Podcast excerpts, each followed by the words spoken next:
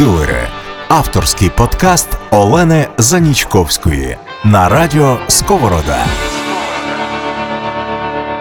Доброго дня, шановні слухачі. В ефірі черговий подкаст «Артдилери» від платформи Art for Life та Радіо Сковорода. Мене звати Олена Заничковська, і сьогодні у нас в гостях, точніше, ми в гостях у Михайла Балога, музиканта, саксофоніста, викладача, очільника школи сучасної музики. Привіт, Михайло. Привіт, вітаю.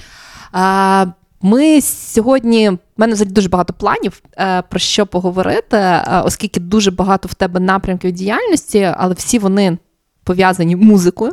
Давай, може, почнемо з того, що ти розкажеш взагалі про не все. Не всі, але відомі вам.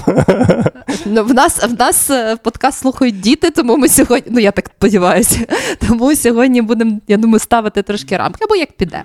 А розкажи трошки про себе, власне, про свій шлях в музиці, як почалося. Як ти до цього дійшов? До, до такого життя, так? До та? такого життя. Ні, ну все, це ж не секрет. Я час від часу розповідаю, що в мене тато був саксофоніст і є саксофоніст. Він мій перший викладач, і тому особливо там з дитинства... Ну, вибору в тебе не було. Так, не було вибору. Як, мені здається, як будь-яких дітей, чи батьки займаються там музикою професійно. От, а от розсмакувати, що таке музика, мені вдалося, напевно, що вже в музичному училищі більш так, ну, свідомо до цього підійти. Я тоді зрозумів, що це просто а, я знаходжусь в колі своїх чуваків, з якими мені, ну, приємно спілкуватися, та, і я зрозумів, що мене більше теж, ну, в принципі, нічого не цікавить. А як прийшов до власної школи? І взагалі трошки розкажи детальніше про те, чим вона є, що таке взагалі школа сучасної музики. Ну, я не знаю навіть, з якої сторони нам краще до цього питання підійти, тому що, можливо, ми сформуємо спочатку, ну, як мені здалося, цей запит, звідки там виникла ідея створення такої школи. Тому що спочатку був запит, на мою думку, відсутність чогось, чого бракувало, і потім було там логічним а кроком... Чого бракувало? Музичної освіти, її в Україні немає. А зараз, я думаю, що кількість хейтерів з консерваторії в нас Welcome. збільшиться. Welcome to the club. Добре, давай тоді поговоримо. Знаєш, як колись казав мій е, один викладач, давайте, Оленочко, розберемо категорійно-понятійний апарат. Що таке музична освіта? Що таке музична освіта в Україні? Е, я так розумію, це два різних поняття. Ну, ми можемо йти навіть в поняття, що таке освіта взагалі, так? Але щоб занадто не занурюватись в якісь там філософські штуки, давай просто поговоримо, що таке є музична освіта по факту в Україні тепер. Музична освіта в Україні не являється музичною освітою. Це є е, освіта академічної музики. І це не музична освіта. Я на цьому наголошую, тому що крім е, академічної музики, ні в школах, ну, в усіх наших закладах, тобто це, давай прорахуємо музичні школи, потім середня ланка – це училище, та, коледж і консерваторія, академія, так? Ну, тим більше аспірантура там теж. Це є повністю шлях академічного музиканта. Натомість музика, вона складається не тільки з академізму, так? Ми маємо, ну, у мене особисто трабл з словом «класична», тому що поняття класичності в мене теж виникає одразу запитання, ну, класика. Хто класик? Класика чого? Тому що якщо ми говоримо про найдавнішу традицію взагалі на планеті Земля відома людству, це є індійська класична музика, і це теж класична музика. Тобто індійська класична музика. Ці традиції понад шість тисяч років. Ми говоримо з вами про класичну музику європейського регіону, так? На превеликий жаль, мені здається, що це тільки формально одна частинка від великого цілого, так?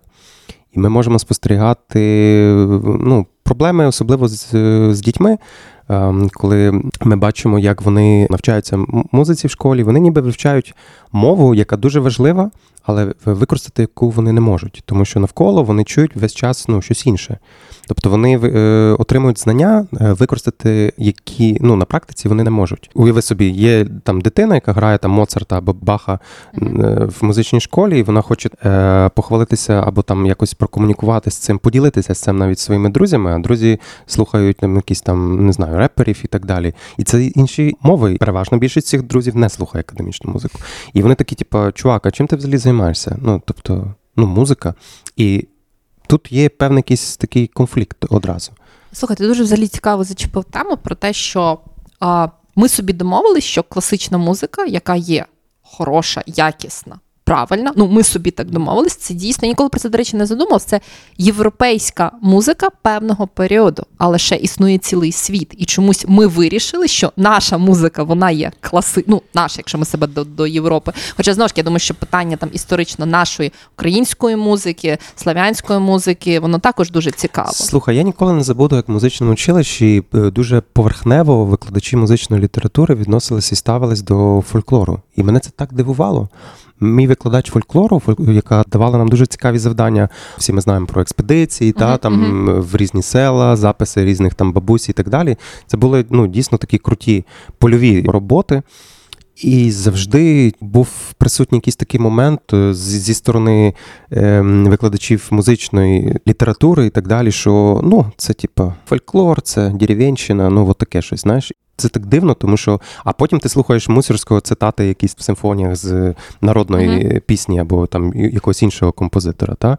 І ти тоді не можеш зрозуміти, чому таке ставлення. Це дуже дивно. А, дивись, я... Я просто пам'ятаю, я сама закінчувала музичну школу, і це було досить давно, але наскільки я пам'ятаю програму, ну, по-перше, я пам'ятаю, що я її ненавиділа, і в момент закінчення я кинула диплом батькам і сказала, що я до інструменту не підійду, виконала цю обіцянку наступні десять років. А, вся програма, вона дійсно була навколо... класики, давай назвемо її так, в нашому, напевно, якомусь такому класики, європейському понятті. Так. І друге, те, що я пам'ятаю, це завжди мало бути дуже пафосно і дуже з рівною спиною. Ну, тому що не можна про Бетховена або Гайдна говорити як про живих людей, тому що вони народились і вони обов'язково померли. І між тим вони творили геніальні речі. І, в принципі, ти, ну, ти і... виходиш з якимось таким відчуттям, що щось я не те тут роблю. Е, оце, власне, ти зачепила тему такого монументалізму, але дурного монументалізму. І е, мене врятував свій час джаз. Тому що, е, і чому, напевно, я так легко туди пішов, коли всі навколо грали, ну, ж таки, саксофоністи. Да? Що грають саксофоністи в музичному училищі? Це теж проблема. Майже жоден з композиторів не писав для саксофону, ну, тільки в двадцятому столітті почали з'являтися якісь там твори. Mm-hmm. Якщо ми послухаємо Арлезіанку Бізе, там звучання альт-саксофону, воно схоже на звучання якогось там гобою. Я грав на тенор-саксофоні в музичному училищі, мені завжди говорили про те, що ти маєш звучати як віолончель, ти маєш звучати як там е, такий там інструмент, і я такий, ну а для чого взагалі існує такий інструмент, як саксофон, якщо має, я маю імітувати від... Мало того, що я граю переклади для кларнету, флейти, там mm-hmm. чого завгодно, я ще маю імітувати, я, я тоді не розумію, ну я не замітую рух смичка, ну в жодному випадку, бо я духовий інструмент. Для чого тоді взагалі ми граємо цю музику? Тобто це теж таке, знаєш, саксофон, який, в принципі, досягнув свого розвитку в джазовій музиці, намагалися адаптувати потім до якогось. Слухай, таке питання. Чи правильно я розумію, що той самий, до прикладу, джаз в музичній школі не вивчається? А, звісно, ні. Ніхто не викладає. У нас немає джазової. Ну, зараз в Україні єдине, що це є Глієра, де викладають джаз. Ну, і тут у нас є якісь там ініціативи Львівській академії, але це вже це, це не школа, це вже рівень консерваторії. Закінчуючи тему mm-hmm. про монументалізм, мені здається, фігури всіх класичних композиторів, вони просто в рамочці, в віконі і десь там, десь там на стіні. Тобто це абсолютно відсутнє розуміння, що це були живі люди, які жили живим життям, там допускали якихось там помилок і так далі. А коли, коли ти дивишся про джаз, ти знаєш про джазових музикантів все. Абсолютно все. Ти знаєш всі їхні негативні риси, ти знаєш всі їхні позитивні риси як особистості. І ти можеш дослідити дуже круто, чому створена так музика, що керувало цією людиною в той час. Ми знаємо, що Чарлі Паркер був жахливою людиною. Він був наркоманом, він був дуже поганим другом, він закладав свої там інструменти в ломбарди, просто щоб отримати якусь там чергову дозу. Угу. Але ми завдяки цьому знаємо... Ем... дуже багато про його творчість, те, що там, допустимо, скрито. Слухай, давай ми поговоримо ще про, все-таки повертаючись до теми музичної освіти, а, в мене є дві тут болі. Одна – це дитяча музична освіта. Причому я би зараз а, хотіла поговорити, напевно, не стільки про, давай назвемо її там академічно, тобто коли от якимось чином дитина чи історично, чи за власним бажанням іде в а, музичну школу, тому що вибирає шлях музиканта. Бо давай проговоримо про звичайну, про звичайну дитину, якої інші інтереси, але їй цікава музика. І батьки хочуть, ну, якимось чином все-таки познайомити, привчити. Як, на твою думку, звичайна, там, не музична, та, не сім'я музикантів може привчати цю любов і може давати все-таки якісь знання. Через що? Через які інструменти, через які засоби, через, не знаю, через існуючі засоби освіти, через якісь школи на кшталт твоєї чи інші школи, тобто... Слухай, я, я не знаю, у мене таке враження, що коли е, діти, тобто батьки віддають дітей в музичну школу на музику, та, в них є е, це уявлення, що, тобто в музичних школах до дітей ставляться, ніби вони мають стати професійними обов'язково музикантами. Мій тато викладає в Угорщині, теж в музичній звичайній школі, там навіть, навіть це розділено. Там є е, ну, класи, типу перший, другий, третій, і там є розділення на А-групу і Б-групу. Тобто одна, яка планує там професійно займатися, а друга – це як гурток, як баскетбол, як волейбол, uh-huh, як басейн, uh-huh. музика, все для загального розвитку дитини. Там не вимагають, там просто дійсно дають якийсь багаж, завдяки якому потім ця людина може бути таким якимось усвідомленим слухачем, наприклад, та? А в нас цього, мені здається, немає. Слухай, а ти тільки що, як на мене, сказав, взагалі шикарний, шикарне поняття усвідомлений слухач, uh-huh. та? А, Я з цією проблематикою е, стикалася більше, напевно, в тому, що стосується живопису, те, що люди не вміють дивитися картини, та не, не вміють їх відчувати. От що для тебе усвідомлений слухач в музиці?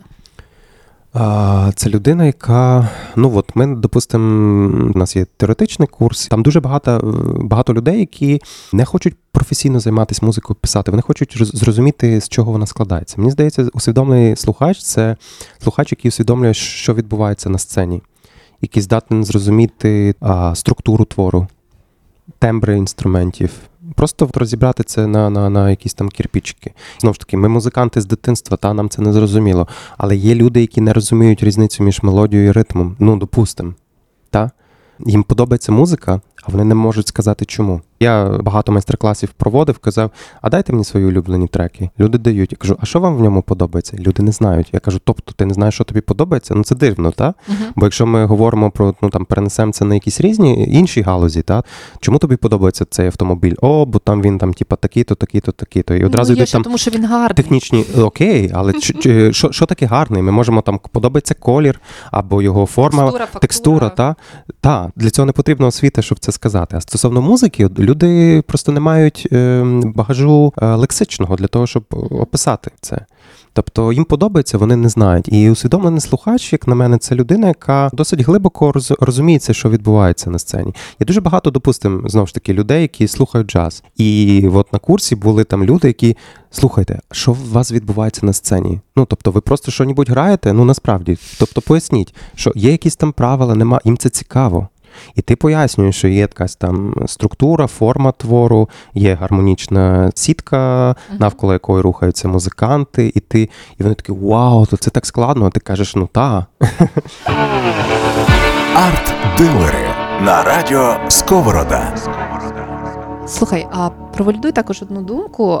Ми говорили про це щодо літератури, що насправді, особливо, якщо ми говоримо про певні історичні твори, тобто твори, які не є нашими сучасними, а твори, не знаю, там, того ж Ренесансу, дуже важливим для розуміння є історичний контекст, культурний контекст, мовний контекст.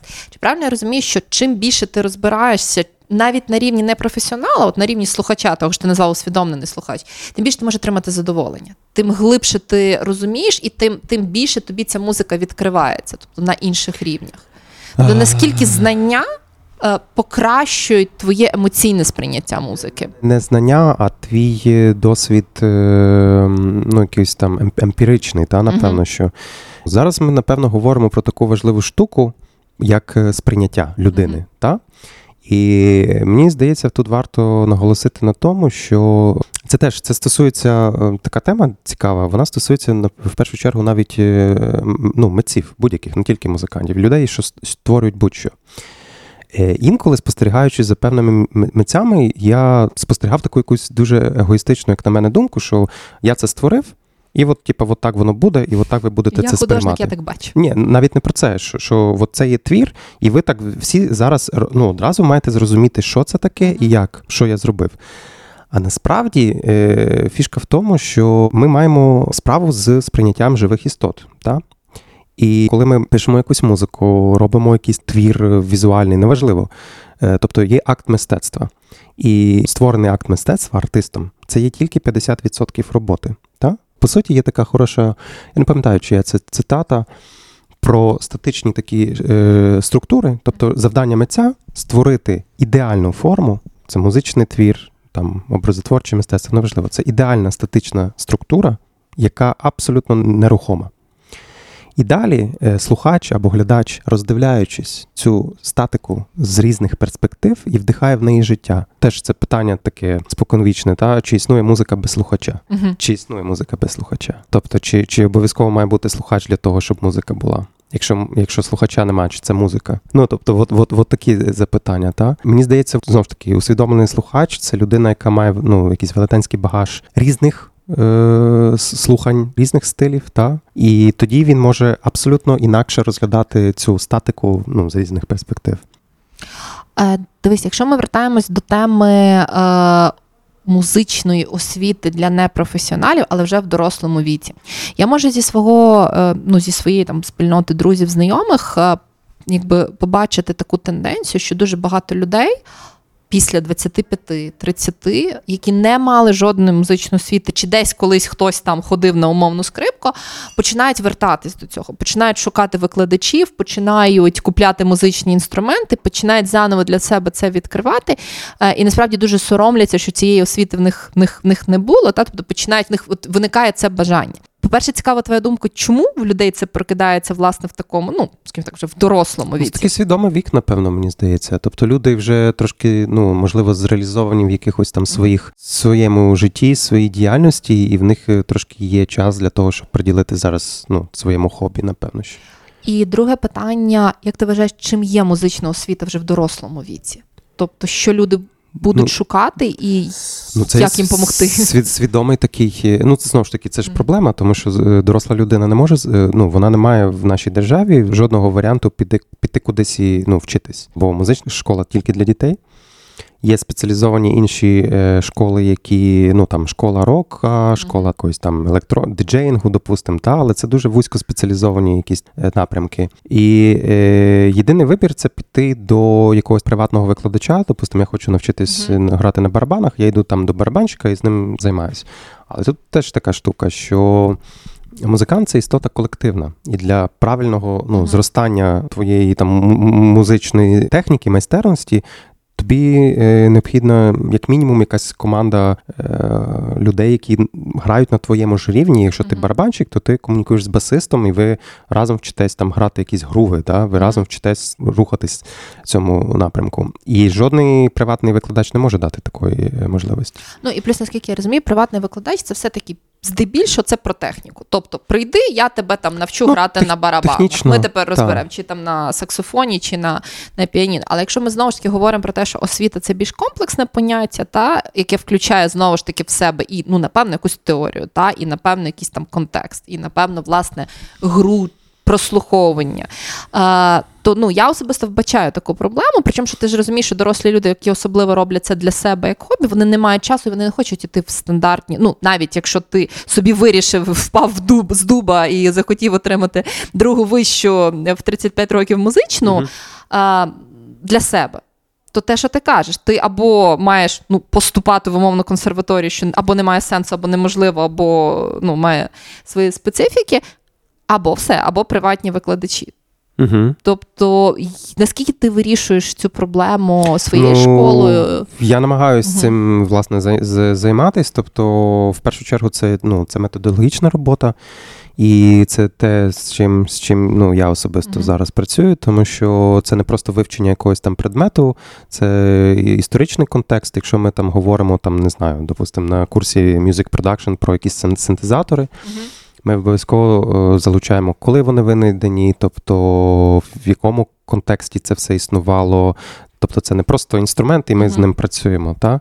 Це важливо розуміти. Взагалі зріз такий. І це теж, мені здається, в нашій освіті, е, ну, будь-якій. Зараз ми не mm-hmm. тільки про музичну говоримо, цього бракує, тому що уяви собі, якщо в музичній школі говорили, Едісон там винайшов лампочку, і в той самий час створилась така-то симфонія, і ти mm-hmm. розумієш, з різних, ну, така еклектична, напевно, трошки. Ти, ти розумієш контекст того часу, і взагалі, що тоді існувало. Артдилери. на радіо Сковорода. Слухай, ще подумалась про таку проблему, і знову ж таки це проблема взаємозв'язку освіти, яку ми отримуємо в дитинстві, потім в дорослому віці. А, вона, мені здається, пов'язана із музикою, літературою, будь-чим насправді.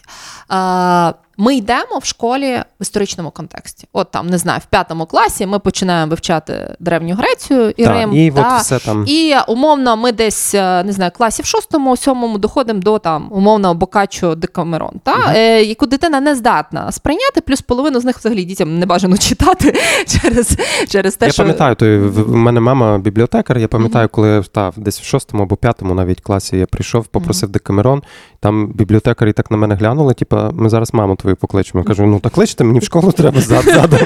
Сторінки повириваємо. Третє, п'ятої, восьмої оповідки. А, і відповідно дитина, ну тобто, плюс прийняття більшості цих творів, я впевнена, що те саме є і в музичній освіті, воно не відривне від контексту. Тобто сприйняття, не знаю, тої ж англійської літератури в контексті, не знаю, домінування, панування абсолютно. Французької мови. І дитина, ну вибачте, в п'ятому класі, от мене дитина четвертий зараз закінчує, я вже бачу, як я з ним сідаю і розказую йому про, про боротьбу, столітню війну. Тобто, можу... напевно, напевно, терміни дитина якісь запам'ятає, але, скоріш за все, вийде зі школи з відчуттям глибокого розчарування я і нерозуміння. Я можу сказати, чому так відбувається. Бувається, тому що це, мені здається, найбільше така а, злочин проти дітей, це є ем, це змушування переживати їх емоції, які вони в тому стані, в дитячому, не можуть пережити. Не може дитина пережити розлуку Шопена по батьківщині. Ну ніяк. Не може. Вона не розуміє взагалі, що це таке. Ми собі можемо якось емпатію туди якось включити і спробувати це пережити. Mm-hmm. Дитина не може в п'ятому класі. Вона технічно може виконати цей твір, але ми ж розуміємо, що музика – це не про технічне виконання. Так? Ну, тобто виходить якась така історія, що насправді найкраще всього нам би було вчити і вивчати а, там, історію, культуру, літературу, музику в дорослішому віці, коли ми ніби вже школу закінчили. І, ну, тобто я маю на увазі в такому більш глибокому більш свідомому, сенсі. Та. А що тоді робити в школі? Чому вчити дітей? Давай зараз не будемо зачіпати, напевно, ці всі тосі-тосі від, від рочку до, до шести, ну, по-перше, а от вже, вже беремо там, ну, школу. Вже, вже, якщо ми поговоримо там, давай згадаємо тоді загальноосвітню школу, я mm-hmm. не знаю, цей дядя з баяном досі, напевно, приходить в усі школи, вони грають якісь. Це, це якийсь ну, такий це, історичний образ дяді це, з баяном. Так, да, ну це уроки музики в школі, дядя з баяном. Ну, я не знаю, як у вас було, але це, я особисто мав двійку. В тому нас, що... в нас був якийсь, в нас була піаніно дуже розбите, і вчителька, я пам'ятаю, одним пальцем щось там грала, ми співали, ну як співали, тобто двоє людей співало, решта... Як на мене, зараз налагодження ну, комунікації з дітьми, з молодим поколінням, це налагодження комунікації через гаджети. Так, однозначно. Можемо будь-який телефон використати. Є купа безкоштовних програм для того, щоб показати їм, як вони можуть створювати, фіксувати, бодай, якісь свої ідеї тут і зараз. Mm-hmm. Мені здається, через мотивацію, ну, у нас був курс Music for Kids, який ми mm-hmm. там робили два роки тому. Ми теж відібрали дванадцять дітей з музичних шкіл, і ми, у нас було троє викладачів. І ми подумали, а що ми можемо зробити з дітьми, які там в п'ятому класі музичної школи вчаться? Що ми їм можемо дати взагалі так, щоб не шкодити тому процесу, який в них йде в музичній школі? І ми подумали, блін, а вони ж не працюють зі своїми композиціями, вони не працюють над своєю музикою взагалі, їх не вчать цьому. Їх навчать імпровізації, їх, їх навчать якось розвивати свої ідеї, думки, а вони в них є. Ще одна проблема музичних шкіл е, таких, та, це є це школи, в принципі, виконавської майстерності. Це теж зрозуміло, це дуже добре, тому що має бути багаж для того, щоб далі е, спробувати щось робити самому. Але тут навіть немає спроби підтримати їх в цьому. І ми почали, почали вчити імпровізувати, створювати свою музику, за допомогою навіть програм фіксувати якісь свої ідеї і так далі. Мені здається, це, це дуже працює. І тоді, дивись, дитина, яка, вона ж працює над тим, що вона чує, uh-huh. а, і в неї є якісь там, а, і вона щось там, ну, не може цю думку висловити так, як їй хочеться. І вона потім йде до, до викладача, і вона буде його штурхати і казати, я не можу щось там теоретично, гармонійно, технічно зробити і так далі. І це вже дитина змотивована. Ти її не копаєш в одне місце, щоб вона вчилась, та? Вона приходить до викладача і сама його починає грузити своїми якимись там проблемами. Це трошки зворотній процес.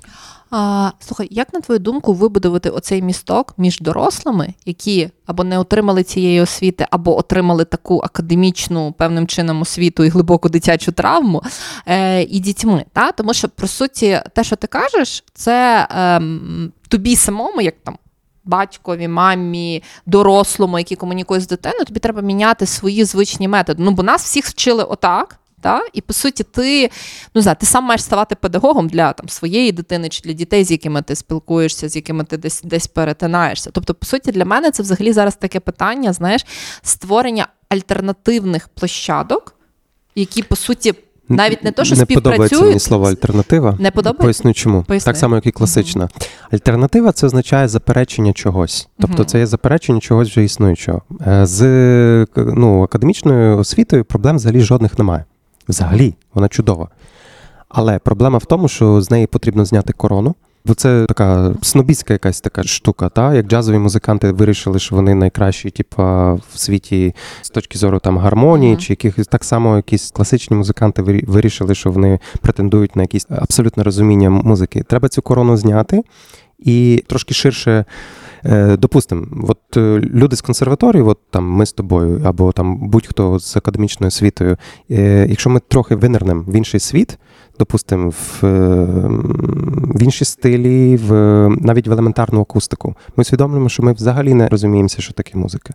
Якщо ми почнемо вивчати акустику, фізику звуку взагалі, розповсюдження звуку в просторі, як це взагалі відбувається, якщо ми до ем, поняття там до ре, мі, фа, соль, ля, сі, до нот, під'єднаємо інший ленгвідж, а це є фізика, це є герци, це є частоти. Та, е, чим з різних кутів ми будемо роздивлятися цей феномен музика, який пояснити ніхто не може. Uh-huh. Та, тим, е, мені здається, ми будемо менше триматися якихось таких штук, які, які нас тримають, цих якорів, і тим будемо якось зовсім по-новому вчити, викладати. Ну, тобто, по суті, це не альтернатива, це доповнення і розширення. Це не доповнення, це є ціле. Музична mm-hmm. освіта зараз, є таке поняття гештальт, знаєш? Це означає ціле. Mm-hmm. Музична освіта зараз не є гештальтом, вона розділена. Взагалі, якщо б ти мене спитала, чому музичні школи – це не музичні школи, ну тому що mm-hmm. це випливає вже з цієї нашої розмови, це є школи академічної музики, те, що в нас існує, і це ж правда, ти ж, ти ж розумієш. Крім академічної mm-hmm. музики, це, в, цьому, в цьому нема нічого, не знаю, сакрального, там, страшного, якщо ми так будемо називати. Просто це речі своїми іменами. Якщо ми говоримо, що це є школа академічної музики, одразу створюється якийсь простір для, де, іншої, для, для, для інших шкіл. Так, тому що, ну, це правда. Назвіть це школа академічної музики імені Глінки, Прокоф'єва, угу. Веделя, будь-кого, Бортнянського. Але тоді... Е... Тоді це означає, що ми так само маємо давати можливість існувати а, школа рок-н-рола, школа джазу. А мені яка... би хотілося mm-hmm. в Україні створити школу музики, де під одним дахом жили. Ну, з моїх таких mm-hmm. спостережень, якщо тобі цікаво, а, що ми йдемо в різні стилі, взагалі, як створився ну, Vedel School і на чому воно все стоїть. Я мав два роки тому теж поїздку в Індію, яка теж просто змінила моє сприйняття музики, тому що я своїми дипломами міг їх, перепрошую, в одне місце закинути, тому що е, я сидів навколо індійських музикантів, які були абсолютно безграмотні з точки зору нашої освіти. Я не міг зрозуміти їхні фразування. Їхнє розуміння взагалі раги, а рага це є... Що тобі цікаво? Uh-huh. От, дивись. В нас є такі поняття клади, uh-huh. так? Є там мажор, є мінор, переважно. Є купа ладів. Mm-hmm. Найбільш вживані навіть джазовій музиці це дорійський мінор, міксолідійський, лідійський мажор. Та ну багато не будемо пентатоніки перераховувати, цілотоновий і так далі. Ну, в принципі, десять-одинадцять ладів, мені здається, використовується в європейській джазовій mm-hmm. музиці і так далі. Можливо, трошки більше. В Індії найрозповсюджених сто п'ятнадцять рак. Це сто п'ятнадцять ладів. Це вже вони зжали, стисли, mm-hmm. тому що їх було тисячі. Це, це, це було кілька, кілька тисячоліть, вони вже максимально типу, це, це все стисли. Це дуже цікаві такі... І, і мова не йде про чвертьтони. Угу. Взагалі. Мова йде про темперований стиль. І от що цікаво. Ми, коли говоримо про мажор-мінор, максимум, що ми можемо сказати, це там, допустимо, сумний або веселий, да? І в принципі в нас... Якихось, ну, як дітям пояснювати. Та, якихось змалювань, е, змалювань е, емоційних да, е, цього ладу немає. І якщо ми теж підемо в історію, то чому мажор і мінор? Колись хтось там, мені здається, в тисяча шістсотому році е, сказали, що ці лади, вони найбільш малозвучні для людського вуха, І, а всі, всі інші, тобто мажор і мінор не були головними ніколи, uh-huh. навіть uh-huh. в, в європейській музиці класичній. Та? Тобто це сталося, мені здається, в тисяча шістсотому якомусь році. Ну, вирішили, що вони найбільш малозвучні.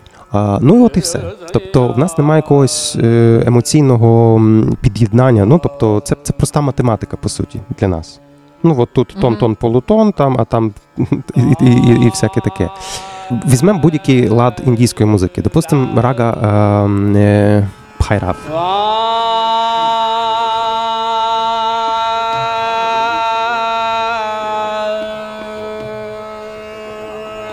Mm-hmm.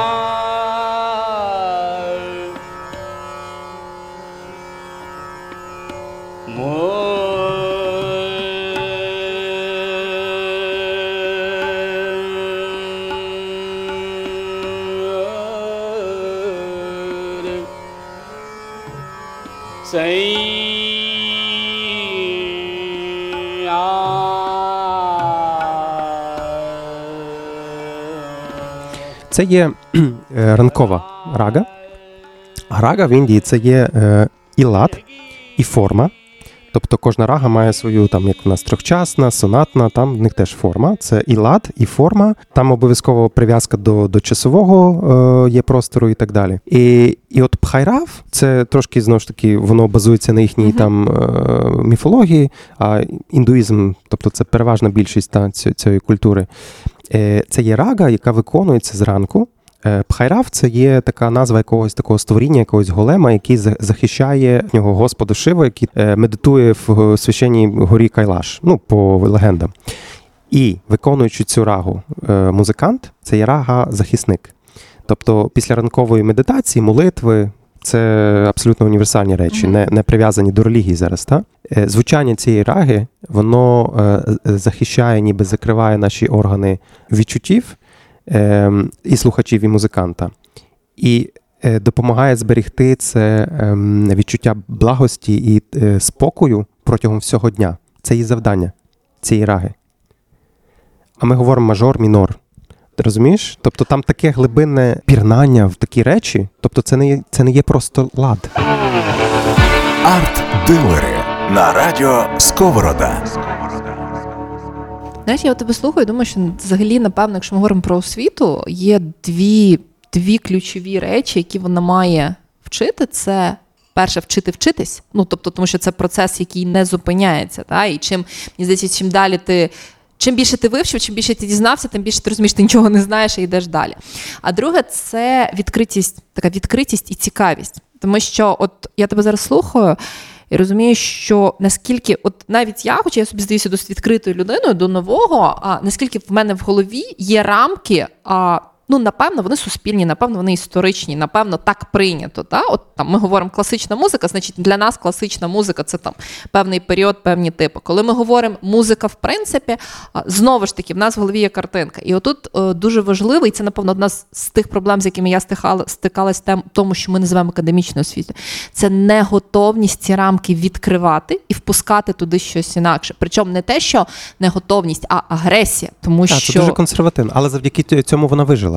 Тобто вона існує, ця традиція, ця лінія продовжується так довго тільки завдяки цьому. Тобто це теж, ну, нема нічого поганого і хорошого. Якщо говорити про гармонійну якусь таку освіту, до чого я прийшов і що я намагаюся в Веделі реалізувати, поступово, важко, але є якийсь там такий mm-hmm. стратегічний план.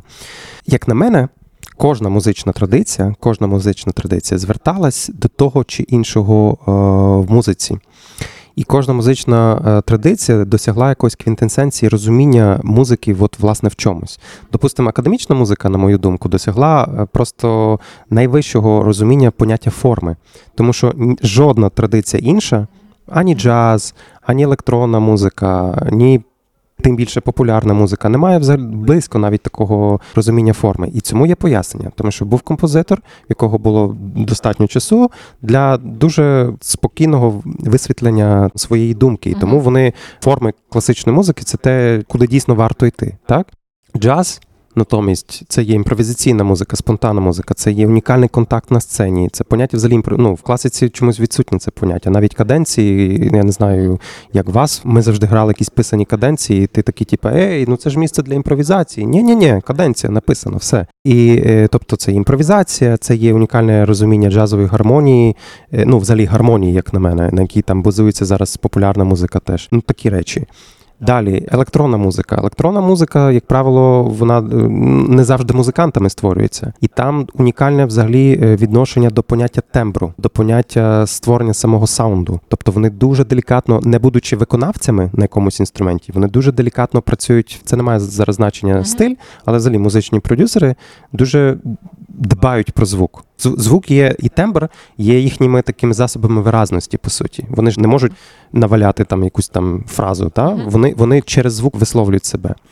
Далі, будь-яка традиція фольклорна, ми щойно про Індію говорили, але ми можемо навіть повернутися до, до нашої української традиції. Це є е, поняття ритуальності.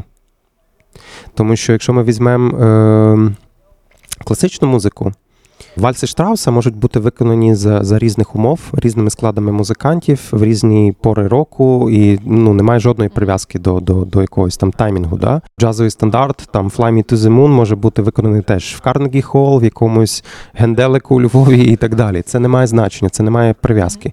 А колискова – ні. Колисковій потрібні певні умови для, для, для її звучання. Та? Це є поняття ритуальності, і актуальності музики.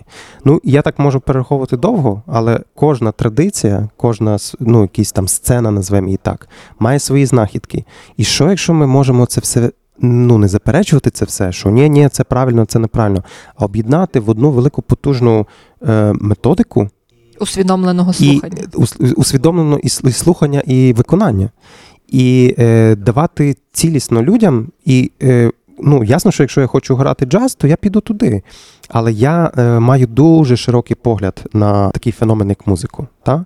Ну, допустимо, е, з точки зору ритму є така індійська школа Конокол, допустимо, можливо, ти чула, mm-hmm. можливо, ні. Е, я знаю, що в академіях Європи нею займаються. Це на даний момент найкрутіша така ритмічна школа, яку використовують і джазові музиканти, і з, з інших mm-hmm. сцен музиканти. Та?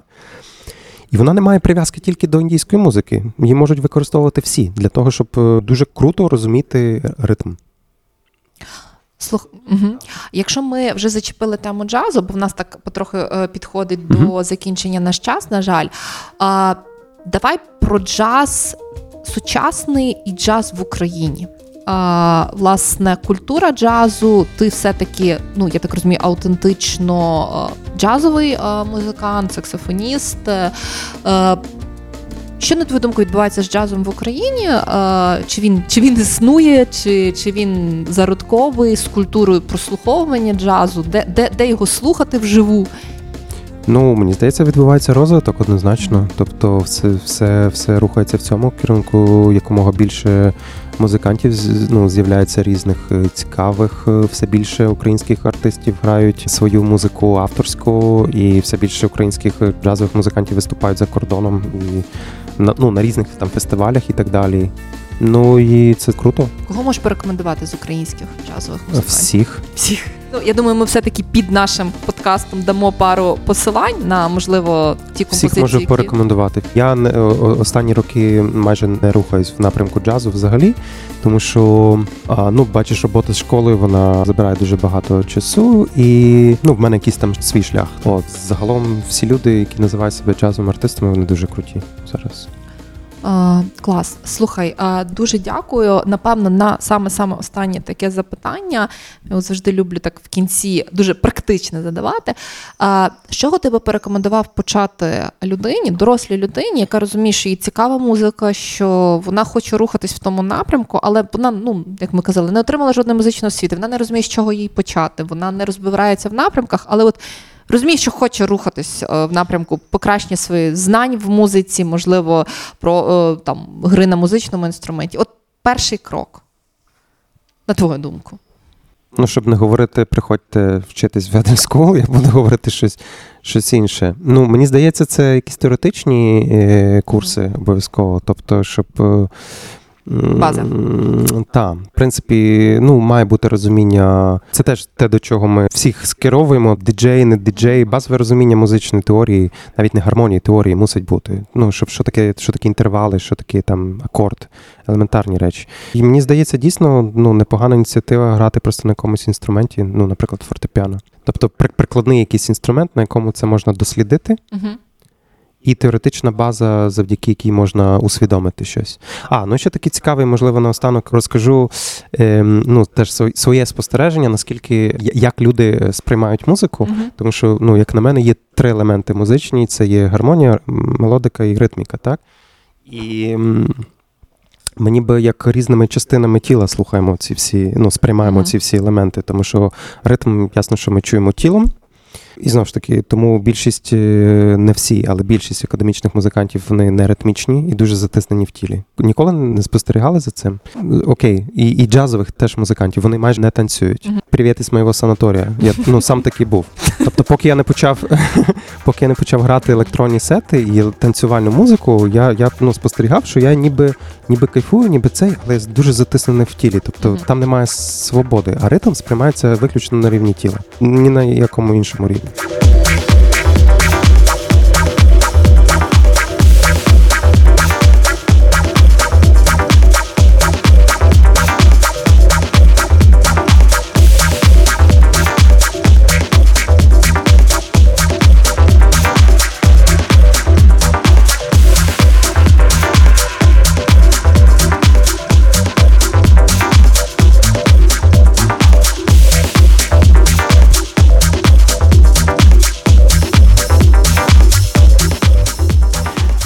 І ритм – це є найпростіше таке взагалі усвідомлення музики, тому що якщо там навіть ми йдемо на якусь дискотеку, і діджей просто погано звів якісь треки, це mm-hmm. чують всі, абсолютно, одразу, в секунду. Не танцюються. Тіп, всі такі «фу», ну, типу, ти поганий mm-hmm. діджей. Е, далі йде мелодія. Виявляється, є люди, які не чують, е, навіть якщо там вокаліст фальшиво співає. Ну, є таке. Тобто вони не чуються, їм, їм типу, здається, що це нормально. Тобто мелодія, вона потребує вже якогось там більшого вже досвіду, там, та, ну, якийсь там слуху. Та, слух, розрізняння інтонацій. До речі, про інтонації є цікава книга, я потім не пам'ятаю, як вона називається. Виявляється, інтонація виникла раніше за музику. Угу. Ну, це окрема тема. І потім йде вже гармонія. Тобто це найскладніший рівень розуміння, усвідомлення музики, та? І тут вже, мені здається, це вже має бути або якийсь там величезний там, досвід слухання, або, або безпосередньо практика гри на якомусь інструменті. Тобто це є от три такі ритм, мелодика і гармонія по складнощам. І вони сприймаються абсолютно на різних цих. Тобто це є ніби як інтелектуальне, мелодія це більш якесь таке емоційне, і в тілі це, це є ритм. Угу. І коли ці всі складові вони сходяться, тоді, тоді в нас екстаз, тоді, тоді музично ми а, це було так круто, тому що на всіх рівнях. Угу. Тобто емоційно нас підігріли, інтелектуально нам дали це, і ще, і, і ще тіло зробили добре, тоді це кайф. Тобто вчимося сприймати музику емоційно, інтелектуально і тілесно, і тоді зможемо... взяти з неї з будь-якого напрямку те найкраще, що в нього закладено. Так, напевно. Супер. Михайло, дуже дякую. Було дуже цікаво. Сподіваємось, не, не остання наша розмова. В інформації під подкастом дамо всі посилання, про які з тобою згадували. Добре. І супер, дякую дуже. Дякую за запрошення. Артдилери. Авторський подкаст Олени Занічковської на радіо Сковорода.